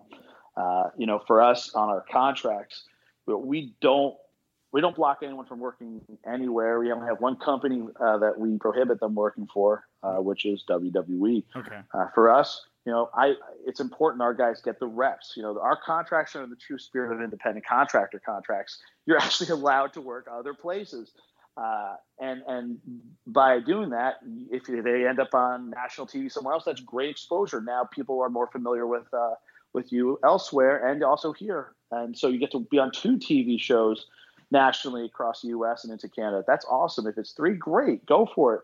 It's important for our guys that, especially so much, so many of our guys are young that they get their reps in, and the guys that are a little older. It's also the only way we can sign them sometimes is by giving them that option to be able to wrestle elsewhere. So that's important to me. Uh, I don't want to be that guy that says, "Nope, sorry, you can't do that." Nope. I want them to say, "Man, this is a cool place to work." They allow, you know, we can do something here and then do something totally different there. And you know, for a guy like MJF, it's important that he's in different systems, learning different presentations and styles, and, and having that opportunity. Uh, 22, you know, time is precious. He's got to get that in now. So, uh, you know, I'm very, I'm very interested to see where AEW goes. Uh, to me, my philosophy has been always tide rises all ships. Um, if you look at the 90s, ECW, WCW, and WWF were doing great business. Why did it go south? It wasn't the WWF running ECW and WCW business. WWF absolutely leveled up. WCW was cash and creative, and they went in the wrong direction. They had bad contracts, bad creative. With ECW, they started to escalate their business and started to sign their own guys to six-figure contracts, come into issues with cash flow, get in between TV deals, and can't float the company that's what put those companies out of business. But by for years, that wasn't an issue. 2000, ECW was doing some of their biggest houses, and they had none of the star power, but they were on fire still. So, you know, it, it's it's one of those things where as long as your business is running at a, a high level and clicking with your fan base, you're going to do fine. The fans will support it. There's a the fans will go beyond just one product. And so, to me, if AEW does well, if MLW does well, that's great for fans. It's great for the talent. It's great for everyone, and that's always been the case. You know, and I, I think they're what they're doing is is is important, and it, and for every success story in wrestling, that helps validate pro wrestling to a larger audience, to licensing people, to TV people, to potential investors, to the other folks out there looking to circle and get into wrestling. It validates it. Uh, you don't want it to be a landscape where only one or two companies are successful. That does not indicate a healthy industry. Now, I guess my, my follow up to that would be, you know, this works right now, right? They only have like two shows on the books, right? But the, it does sound like long term they're going to try to maybe tour, take up more of the time of these wrestlers. When this becomes a situation where your talent is, you know, weighing which shows to take, I mean, how do you, uh, how are you concerned about, are you concerned about having to cross that bridge? We have very healthy, open lines of communication with them. Uh, and I, I don't anticipate it being an issue. Okay. Uh, you know, I've been on every side of these kind of things and every, for every company. And I think whenever you can find a way to work together uh, and, and take the ego out of the equation, uh, you find that life is easier, business is better, and uh, it just everything kind of jives better.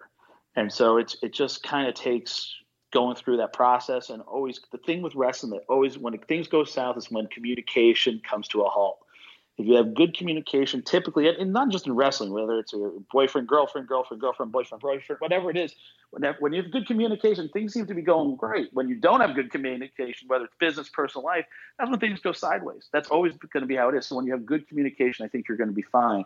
Um, and there's going to be a give and take.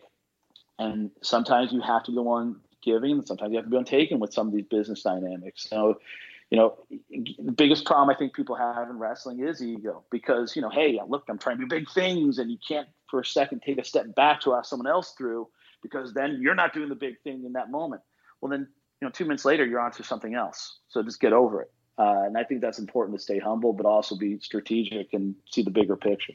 Uh, uh, last question here. Uh, as the yes. is the shifting dynamics going on in pro wrestling right now, WWE is freeing up some talent, aka letting them go. Hideo Itami, TJP, Tye Dillinger have all been released. They've said Dean Ambrose is on his way out. I mean, you see this stuff like we all do. Uh, are you interested in any of this talent? Have you put any feelers out?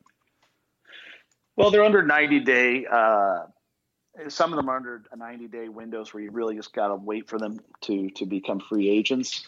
Um, so you know, I'm always looking at different talent. The other reality is also at this point we've signed a lot of guys. We're committed to a lot of guys, and so there's only so many spots we have that are open. You never know if there's going to be an injury or something else like that. Yeah. But right now, it's like you know, case by case basis. We look at d- different guys. There's definitely interest in some of the guys you mentioned, but we kind of had in a holding pattern because of their contracts and also because of where we are. Uh, but you know, we're always trying to keep things fresh and, and find good matchups and what matches fans want to see. Uh, and you know, I think right now it's a great time to be talent because you're going to be wanted and you're going to have a lot of opportunities and a lot of places to possibly work. Johnny Moxley versus Teddy Hart. I'm just saying, it's got a nice like ring to it, you know? Oh, uh, I'd like to see them just debate socioeconomics, let alone wrestle. It'd be amazing. you know, those two guys are tremendous. And of course, that's a great match. I'm curious to see if he ends up going free agent and what happens there. You know, there, you hear different stories even this week. I'm so you don't think it's a done? Happens. You don't think it's a done deal? You think there's a chance he stays? I don't think anything's possible in wrestling. It's wrestling. maybe not, maybe so. You don't know. It's wrestling. That's what I love about wrestling. It mm-hmm. seemed like in the last three months, maybe four months, wrestling kind of went from being in the right lane on the highway to the left lane. Inst- like overnight, things are changing, and it mm-hmm. happens so quick. You don't know who's going where, what's happening, what they're doing. Are they aligned with this promotion? Are those is that promotion working with that promotion? Does Nick know if there's Wally Mania five? We don't know. You got to keep up with this. I do. I do. By the way, and I'll, I'll probably be there now. Uh, uh, all right, Court. This is a great chat. I definitely want to get you back after WrestleMania. Catch up with you. I always like talking the world of MLW. Uh, Rise of the Renegades, April fourth in New York City. Uh, streaming on FITE. Is that right or no? Uh, nope. Uh, no. MLW Rise of the Renegades is our TV taping on April 4th. Oh, that's April right. No, 5th. No stream. Friday night, April 5th. Mm-hmm. 8 p.m. Eastern, two hour live network special for free. Friday night, WrestleMania weekend, two hour live special. We'll do the Battle Riot 40 wrestler match, no DQs, elimination by pinfall, submission, or over the top. Winner gets a title shot. We're going to have surprises, legends, the whole MLW crew. You're going to want to see that match plus other matches. And Jim Cornette live on commentary with Rich Bocchini. Tune in 8 p.m. April 5th, beIN Sports. It's the Battle Riot. At this time, it is my pleasure to welcome to the show a man who's going to be representing Team Lucha Underground as they take on Team Impact Wrestling at United We Stand, April 4th in Rahway, New Jersey. It is Daga. Daga, thank you so much for taking the time to talk with me today. No, thank, thank you. And uh, it's uh, always a pleasure being uh, in this kind of interviews. Oh, absolutely. I met you briefly at Warrior Wrestling, by the way. Uh, you were, uh, I'm friends with Tessa, and she introduced me to you at the table. So it's good to see. I didn't recognize you without the mask. Oh, actually, yeah, I think it was Warriors of Wrestling, right? Mm-hmm. Yeah, that show was like like a really good show. But mm-hmm. tell me more. Tell me more. no, no, what? that was it. That was it. Just wanted to say hi again. Um, you're representing Lucha Underground against Impact Wrestling. What do you think of Impact Wrestling overall as a company? Man, I just have like good things to say about Impact Wrestling. Like, um, since day one, I walk into this this company. Everyone there like treat me like really good. Treat me like like like in the way like a like a pro wrestler needs to be like treat. You know, like it's like like really good. Um, and a dream for me you know when i'm when i started in mexico like 14 years ago we we hear like a, a lot of things about uh try to make a career in the states and impact is a huge name. They they're uh, in the states. So for me it's like to me it's like a pleasure to um, be able to put my my my feet in that ring you know? No absolutely. You know and we'll, we'll get to lucha underground here in just a second but um, let's just talk about lucha libre. You know, it is an explosion here in the past couple years in the United States. What do you think of uh, the United States' uh, renewed interest in, in, lucha libre at this moment? Oh man, um, well, first of all, I think it's because all my my my friends from Mexico, like Penta, like Fenix, mm-hmm. and obviously, uh, 20 years ago, 24 years ago, it was like a bunch of good luchadors over there, like doing like really good things. We have Eddie, we have Mysterio, we have Psicosis, we have Juventud Guerrera. Yeah. Then it's like people that open the door to us now. So, so I think it's because um, now uh, people or crowd in wrestling is more open to all the styles, you know, and uh, you know the mask and all those things like make this like more attractive. I think, but it's like it's like like a pleasure to me when I when I go to the states and I perform to the to the crowd there, like doing like my lucha libre things, also like mix it with a, a couple like mm, different styles. But for sure, it's like huge now. It's like a bunch of good talent here in Mexico. We have Bandido. We have a lot of people there. You know. I know this might be a very simple question, but what is the difference between lucha libre and like the um, the modern American wrestling style? The modern, um, I think the modern American style is the modern uh, world style. I think now wrestling is wrestling or lucha libre or or we can use only the word wrestling. It's like a mix of all the styles around the world, I think, and it's like like this evolution. It's uh, is like huge because that make you as a, as a wrestler like push yourself more and try to work like really really hard to get in this level, right? But lucha libre is like not like so different uh, from the style now around the world. I I thought I think it's like like like a mix now. We have like an American. If you go to America and you uh, go into a wrestling show, you can like watch like lucha libre moves uh, and puroresu from Japan moves, and also like American old school and American new school style. So um, I think it's like not a difference. I think it's like a like a um, a, a new style all around the world. You think there's a universal style of wrestling now that because I've I've heard just sometimes when uh, American wrestlers uh, work with luchadors, it's just uh, the way that the uh, lucha libre matches are put together is is a little bit different than the way they're done in the United States. Well, the the only thing like probably can be like uh like different now. Uh, it's because in Mexico we always work like on the right side. Mm-hmm.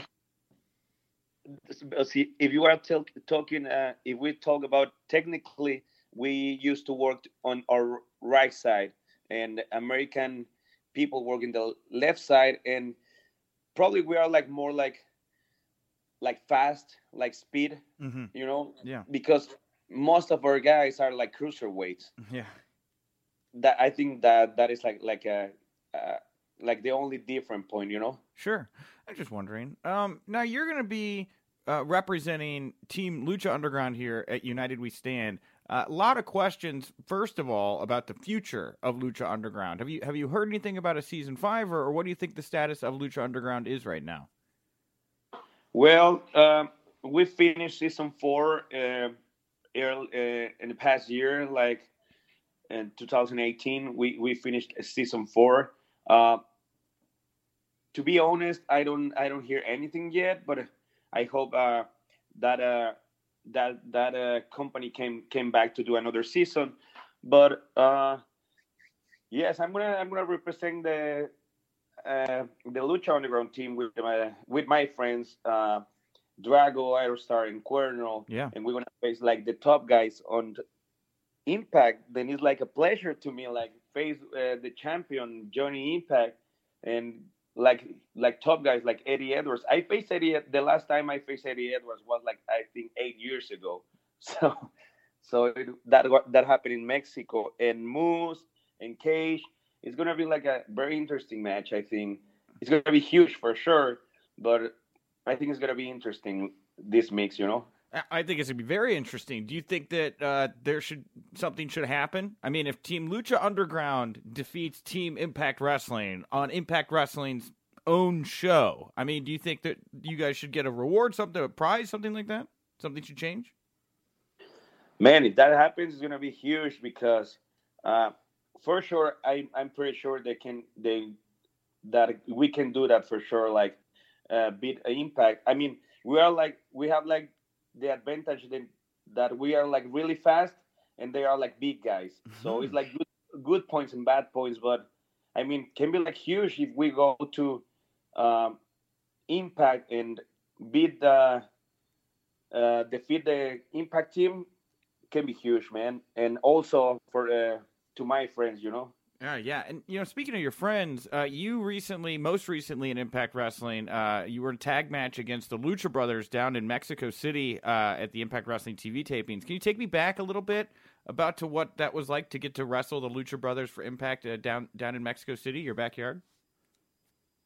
Man, that day was like good. Uh, face the Lucha Brothers always is like is like interesting because they are like they are so so so uh, good talking about wrestling, and always is like a challenge to face them. But in, in my corner, I have like LAX and Konnan, so I feel comfortable and everything. But I think it doesn't matter if it was like in Mexico City.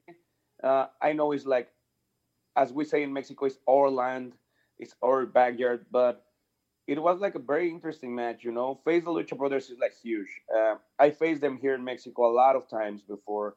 Actually, I, I be part of a of a team with them here uh, in Mexico too. So uh, I know them very good, and they know me like very very good. So every time I face them is like like interesting because we already know like the like the weak like the weak points and the strong points to each other. You know. Sure. You know, it's it's crazy the Lucha Brothers, I mean, they're becoming full-fledged rock stars. You know, they're, you know, top guys every promotion they're working for, they're working for multiple different promotions as are you, by the way, you know, Lucha Impact MLW. I mean, I know you're out there working a lot. What do you think of the the kind of meteoric success of these guys uh, to be able to work everywhere?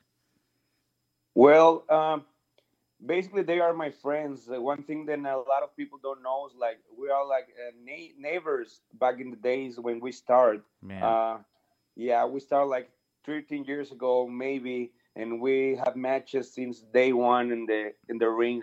I know them for for a while, and uh, actually, basically, I don't know like. I think they deserve that because they are like really good. They are like people that like to work.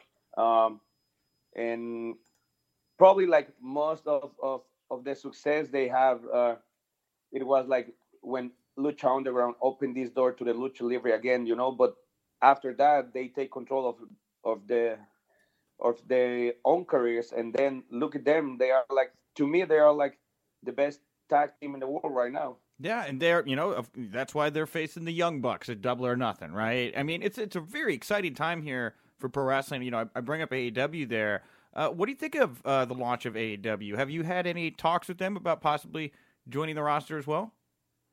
Uh, not really. Uh, to me, was like uh, my my my way into this into the states. It, it was like a little bit different because um, when they do like lucha underground, I, I, I have a knee injury, so that take me like outside of the ring for for a long time. Mm. And and when I back in season two, I have a schedule like like very busy, so I only can do like six episodes, I think.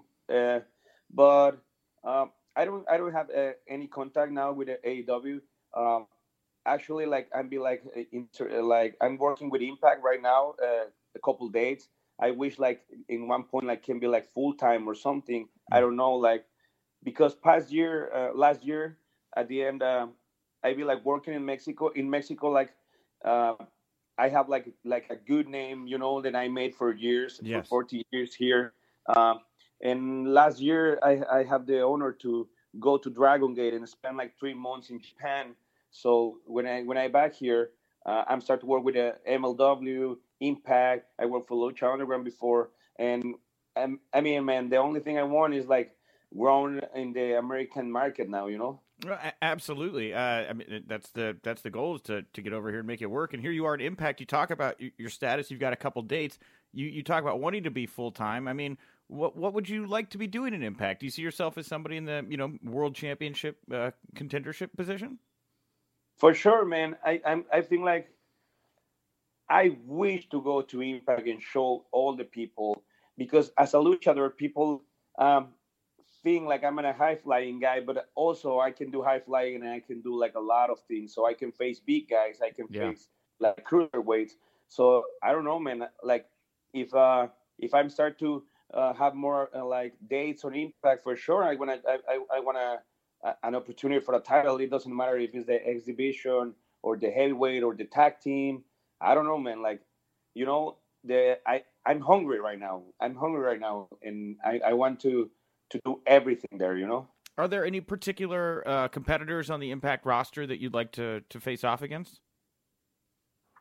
Of course, that is it's one match that I never uh, that never happens yet, like before, and it's gonna happen like uh, soon, but in a intergender kind of match. Okay. tag team, but uh, Johnny Impact and I always we are talking about a one-on-one. Also with Brian Cage, Brian Cage and I, every time we see each other, it's like when we want to have a one-on-one. You know, I'm mix, I'm like probably like like a small guy to them, but also I, I like to face like like people like that represent like a huge challenge. You know, so So, so I mean, like, I don't know, man. Like, I just want to face like probably Johnny. Uh, Brian Cage can be like like like a good thing, but also the X division is like really good. Rich Swann, I want I want to face Rich Swann in a in a one on one too, you know, and, and he's a champion right now.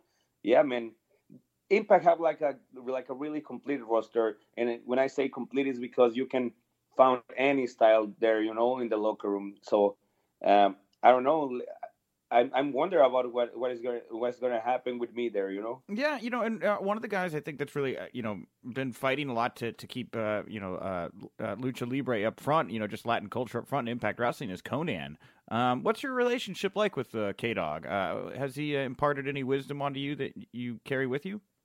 Yeah, yeah, yeah. K Dog is like um, my friend since like I was like really young. Actually, he was the person then came to the indie shows to look at me like this, uh, to look at me, that young guy with a lot of uh, dreams and fighting for an opportunity and things like that. And he he came to me one day. I remember that like it was like 14 years ago okay. or something.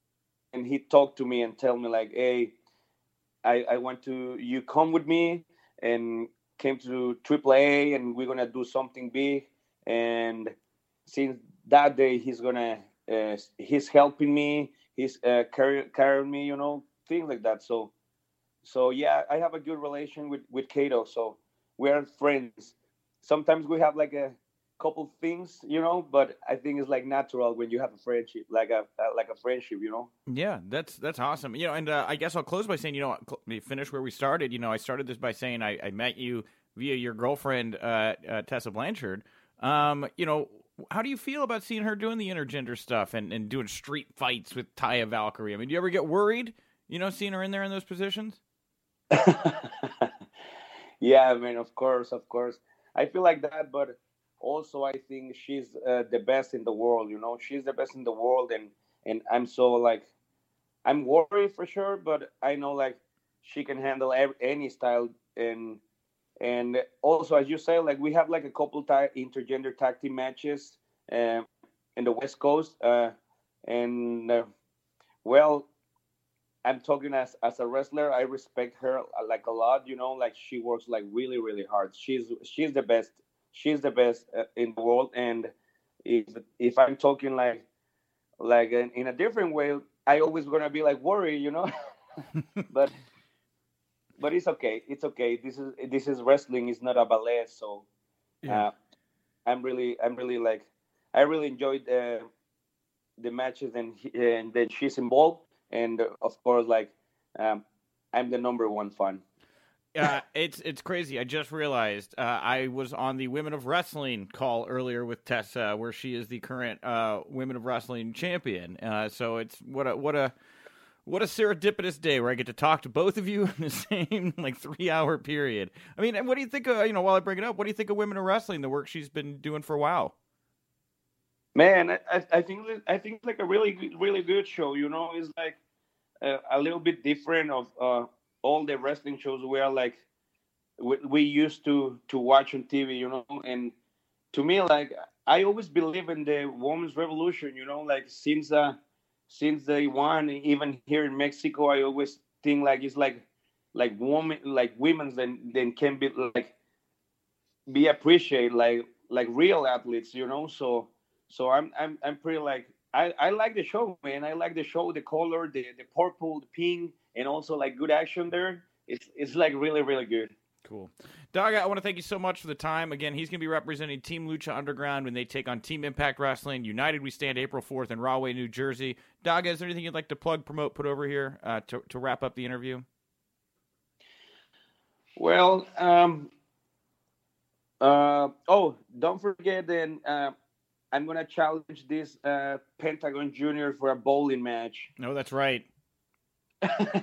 because he's the champion on Impact, but that can be my first uh, championship there, you know. But mm. no, like thank thank you for the interview and thank you uh, for for your time and uh, and well, uh, people can uh, uh, miss the April 4 Impact show. It's gonna be huge and it's like something really really for sure. Like it's gonna be like something really good. Thank you very much to Justin for joining me at the top of the show for the news. Thank you, Court Bauer, for returning to the show to talk to me all about MLW and everything else in pro wrestling. Uh, really, really enjoyed that chat with Daga. I hope you guys dug it too. Uh, tweet him a nice message about that one. I thought it was uh, just cool getting to, to pick his brain. Somebody I didn't really think I'd ever get a chance to uh, to talk to. Uh, I will be at C2E2 this Saturday. I'm going to be plugging this at the end of the show all week. Um, on Saturday at 2:45 p.m. CST, AEW is going to be doing a panel here in Chicago at C2E2. It'll be the Young Bucks and Kenny Omega. Uh, I'm pretty sure we're going to be live streaming that via our Facebook page for Wrestling Inc. So so go check that out. Um, we'll also have highlights and everything. But very interesting uh, booth at C2E2. You got the Young Bucks, Kenny Omega, Marty Scurll, and CM Punk are all going to be at the Pro Wrestling Tees table. Um, worth noting that CM Punk will be sharing space with the uh, EVPs of uh, AEW there. Hmm? Hmm? Hmm? Hmm? Hmm? Hmm? All right. Are you going to ask him about it? I, I'm gonna. Well, I already reached out to see if I could get uh, an interview, and I was explicitly told no interviews. But uh, I'm gonna go over and I'll be visiting the the booth. I'll try to get some shots. I can maybe eavesdrop a bit to see what's going on. But uh, yeah, I'll, I'll I'll bring back some report next week about what what that table is like. I got to ask you real quick. I meant to ask you this at the top of the show when we were talking about Raw last night. Was there any specific reaction that you could tell was definitely for him for Dr. Amann in Chicago last night?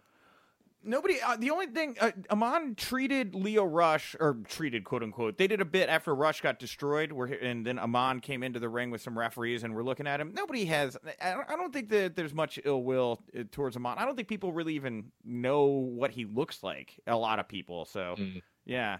That's Um, true. That's probably true. and it's weird too because I've actually talked to him since like the trial, and he's like a really nice guy. Like I feel I feel bad for everybody that got tangled up in that because I genuinely on, on some level liked all three of those guys. I'm on Colton uh, and Punk there. Um, I will say that last night at Raw, um, when Travis Brown laid out um, that one security guy, that was my friend Robert Ego Anthony. He's a local independent guy. He got punched in the face by Travis Brown last night. And hopefully he got extra extra money, which they usually do for extras. They give you extra money if you get physical. Hopefully he got a nice bump because Travis Brown murdered him. Well, and Ego is interesting because he used to train in developmental, and then he retired, and now he's a teacher here, and he's just a really nice, nice guy. He wrestles on the weekends and stuff. But he's been used on TV at, at every Raw for the last two years. He was in the the Baron Corbin International Battle Royal last time. Just a big, you know, dude. He's I I would be surprised if he winds up back in the company, to be quite frank. So anyway, that's my last scoop for the show. Justin, what do you want to plug, promote, put over here uh, before we wrap it up here today? Uh, follow me on social media at Justin LaBar. Always love to hear how you guys are uh, consuming this podcast. What are you doing? Take us pictures, send us tweets, let us know, and uh, make sure you join me, New York City. Uh, I'll be in Mania. I'll be there all week for Mania, and uh, of course before WrestleMania at MetLife Stadium, we'll be doing the tailgate uh, right outside. Fifty-five bucks to register your spot. All you can eat, all you can drink. I mean, like fifty-five bucks. That's like one round of food and drinks inside of MetLife. So come out, come out, spend a few hours with us, enjoy it. It'll be a lot of fun. Um, to register and reserve your spot, go to tailgatejoe.com. And uh, yes, I am uh, Nick Hausman at Wink Rebel over on Twitter. Give me a follow. I'll be live tweeting. Uh, SmackDown Live tonight as Kofi Kingston has to run the gauntlet to try to win his spot at WrestleMania, earn his spot, I should say, at WrestleMania. Thank you guys for tuning in. Uh, tomorrow on the show, we are going to have uh, Tony Schiavone on, and we will also have uh, Low Ki from MLW. I recorded that interview at MLW's Intimidation Game. So, going to be a really big, fun show tomorrow as well. Thank you all for tuning in. And remember, if you winked, you didn't miss it.